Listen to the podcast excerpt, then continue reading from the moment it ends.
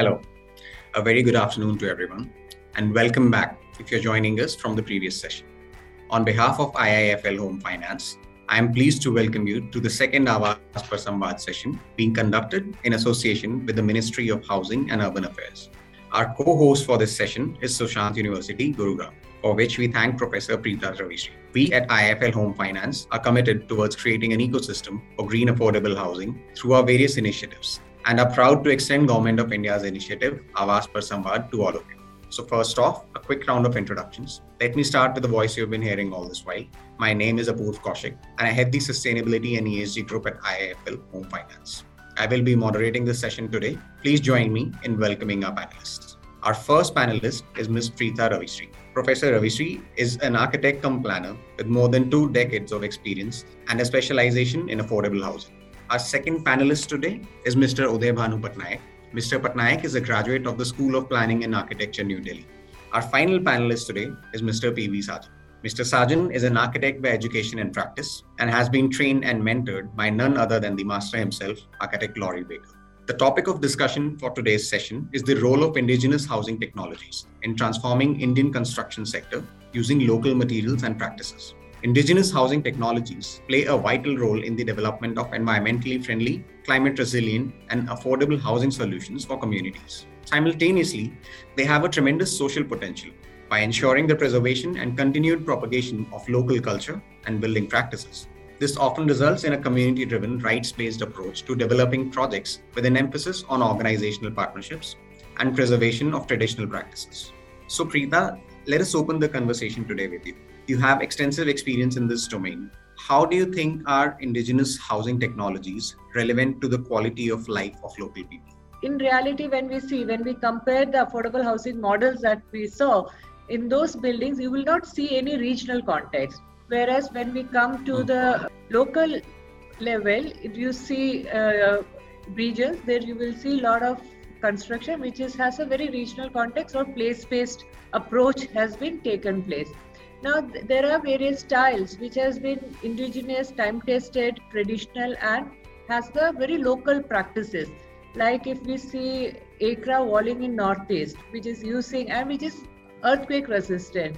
Dhajji Dewari in Jammu Kashmir, Himachal Pradesh, Dhajji Dewari construction, which is also using the local materials and uh, wood panels and uh, mud blocks or the stone fillings. Then Bhunga houses in Kutch, which uses the stabilized uh, mud blocks, which takes all the extreme weather conditions and uh, which is more regionally uh, suitable and sustainable, cost effective, and which could be easily implemented. And we have seen also there are many organization which is working on the alternative technology. The problem is they have been tried and tested in a smaller area. This cannot be replicated or upscaled, and it remained confined to a particular region. So the limited mm-hmm. outreach and low level of awareness about this technology uh, at the level of practicing professional artisans and people dealing with the house construction, inadequate delivery mechanism and knowledge dissemination are some of the reason this is not getting the into the mainstream practices. I want to take this to you from here. In your experience, you have you have practiced all over the country, uh, all the way from Gujarat on the west coast to Odisha on the east coast. How has your experience been? And uh, a lot of times you have a body of work which goes from disaster management to resiliency, right? So, what's your take on this? Right. In Bhuj, we built the first base isolated building in India and it is the largest base isolated hospital in the world because it has 360 lead rubber bearings on which this building stands. And that's the building which is now being covered under this with, uh, by Discovery. It is amazing that we developed the entire technology how to build this building. It's a completely prefabricated building. All the components are prefabricated and brought and put in place. After putting up the building, I was very surprised when somebody in Bhuj told me, I would like to show you something. So I said, What is it that you want to show me? So he took me to a bridge. The bridge was over a dry stream. In the rainy season, it gets flooded. And he said, You know, you have been using this technology called lead rubber bearing. Which you, of course, went to New Zealand and brought this technology to India. This technology you have used in this building. But let me tell you, this bridge is over 200 years old and is still standing. The foundations are made of lead. Okay. Idea of using lead in, a, in any foundation or like in our modern Bhuj hospital is that you know lead has this unique crystalline structure that mm-hmm. when it heats up it becomes liquid and when it cools down comes back to exactly the same state of solid lead uh, piece of lead which is not the same with any other metal when you actually melt a metal and bring it back and cool it down, the final metal which you get at the end of it is very brittle. Right. Whereas lead does not have this. Lead has this unique, very, very unique property. You heat it up and it completely becomes liquid. And then when you convert it back to solid, it still comes back as lead in its original state. We have technologies, we have not been able to use it, we have not been able to popularize it in the way we should. And I feel that there is lack of education and industry synergy in this, which is responsible to a large extent because we don't neither do we teach our students to do these things, we teach them, but as a very sideline subject. Most people are now so enamored with these glass and these aluminum composite sheets and uh, this kind of thing. And I find this as an issue every day when we design hospitals because we have designed over 35, 36 hospitals up to today and everyone wants to build a hospital which is state of the art, cutting edge yeah. technology, and it's their own definition. Actually, they are hellholes for infection because putting in a huge amount of air conditioning and all that, and then you have a false ceiling, and above the false ceiling, you have huge amount of bacteria. If you just actually calculate, you know, we've taken bacterial counts above the ceiling, find it's impossible to, you know, maintain a clean this one, and it would be very easy to solve that problem but people do not want to invest in those. What we are actually investing in, we should not be investing in. What we should be investing in, we are not doing. So this is one of the issues. As a financial institution, I would like to point out something to you people. When we started to do this affordable hospitals, adopted one state, Haryana, and we tried to sell them this idea, and there were many private parties who were takers. Unfortunately, the collateral which was to be put up by the party and the guarantees for that, that was the biggest problem. What we did was we asked the government to provide us with a sovereign guarantee. That is actually the key to a lot of work. Moment sovereign guarantees came into the road sector, the road sector has flourished. However, we don't have it in the building sector. That's a good point. How right. easy would it be for IIFL to give out, disburse loans to any number of projects if there was the state government or the central government as a sovereign guarantor.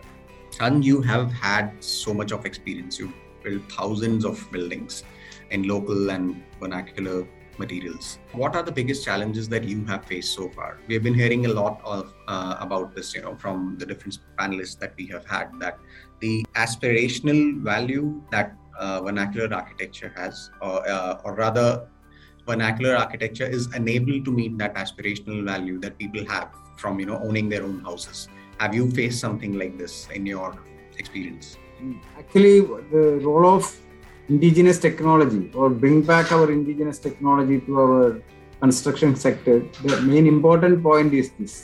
Our impact of building in the impact of building industry to our climate mainly climate. All of us are aware of global warming and the climate change.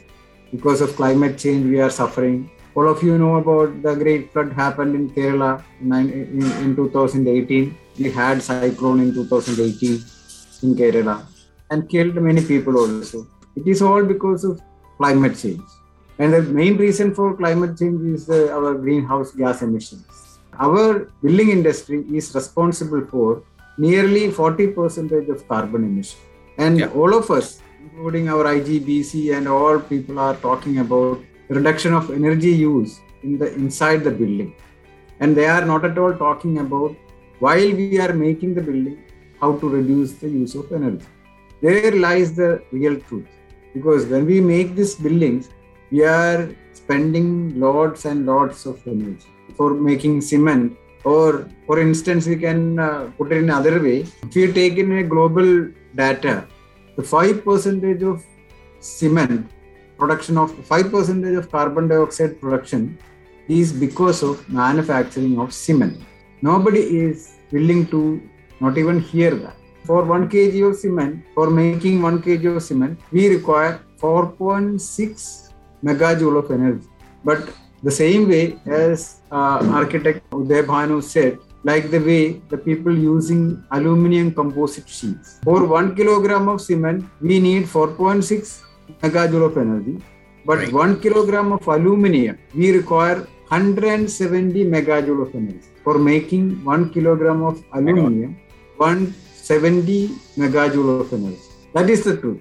With that material, our architects and engineers and big, big companies are making use for this aluminum composite panels. And that is actually an aluminum composite panel because of its composite as a composite panel.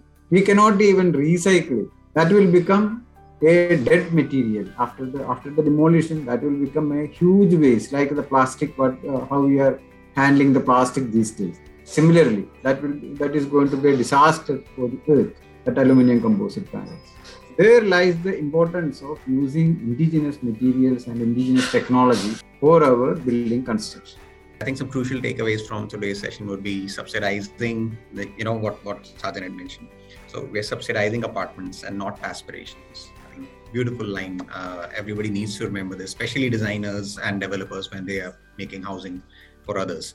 Um, and uh, the fact that indigenous techniques are more often than not inherently resilient.